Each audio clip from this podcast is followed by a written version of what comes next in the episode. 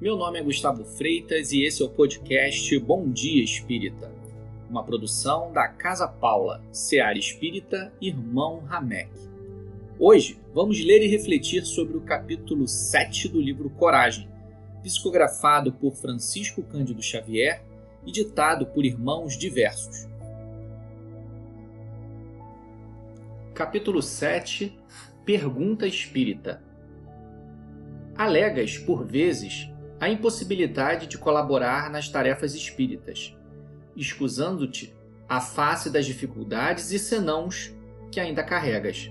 Entretanto, convenhamos, se não tens imperfeições a vencer entre tantos milhões de criaturas humanas ainda imperfeitas, se não conheceste e nem conheces intimamente conflito algum, se não possuis problemas a resolver, se não experimentas tentações, se não atravessas de quando a quando amarguras e desenganos, se não colhe decepções, se não faceias de graves provas, se não trazes o sinal dessa ou daquela fraqueza da qual te encontras presentemente na terra em processo de cura, se não observas contigo possíveis tendências menos felizes, aquelas que nos assinalam as dívidas de existências passadas, lutando e, às vezes, até chorando por melhorar a ti mesmo, que será de ti na construção do bem? Referimo-nos a isso, porque o espírita é chamado a fazer luz em favor de si mesmo e a benefício dos outros na seara da educação. E, se nada sofres para aprender, como poderás esclarecer e compreender, ajudar ou ensinar? Mensagem ditada pelo espírito Albino Teixeira.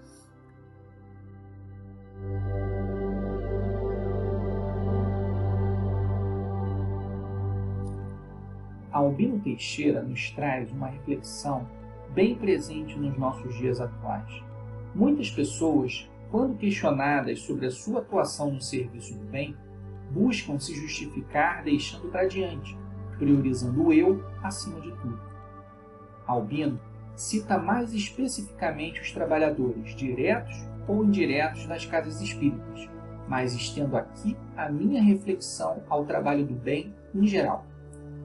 O trabalho cura, acalma, estabiliza, além de nos fazer enxergar a vida fora do nosso mundo particular. Por vezes, em contato com o outro, vemos que as nossas necessidades materiais, emocionais espirituais não são mais urgentes do que a deles. O desafio que nos é proposto é justamente vivermos as nossas vidas com os nossos problemas, angústias e medos, mas ainda assim sabermos que o nosso trabalho para com o próximo é importante. Este é o exercício da fraternidade, que se inicia com a prática da caridade. Por mais que a sua luta seja dura, você ainda tem forças para aliviar o peso do seu irmão. Acredite, tenha fé e parta para a ação, pois, como está bem escrito na carta de Paulo aos Romanos, se Deus é por nós, quem será contra nós. Fiquem em paz e até a próxima.